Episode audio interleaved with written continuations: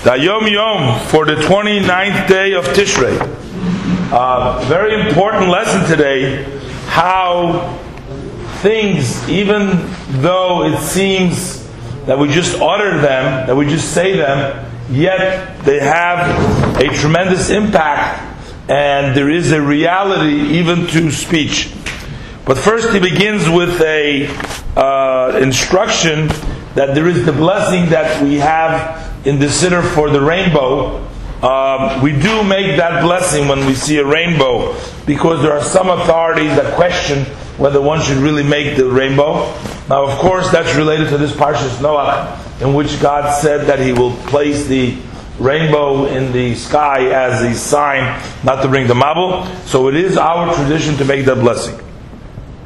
The Rebbe relates here that one of the uh, Balabatim, one of the people that lived in the city of Mezhibuzh, where the where the Baal Shem Tov lived, so once he had an argument with another Balabas, with another person, and one time while they were together in the shul, so one was screaming that he would rip him like a fish, this other guy who he's having a fight with.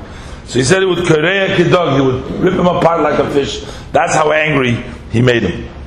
So the Baal Shem Tov instructed that his students to give one each other their hands. He made a close circuit in order to pass along some spiritual sights. This was a tradition. In other cases, we read several many stories. So he told them to give each one their hands, and that they should stand around him with closed eyes. The Baal Shem Tov then placed his holy hands on the shoulders of the two students that were standing immediately next to him.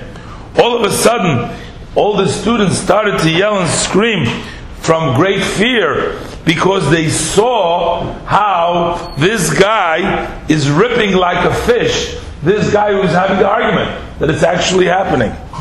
This shows clearly the Rebbe brings down that from every power there is a result. Something comes out.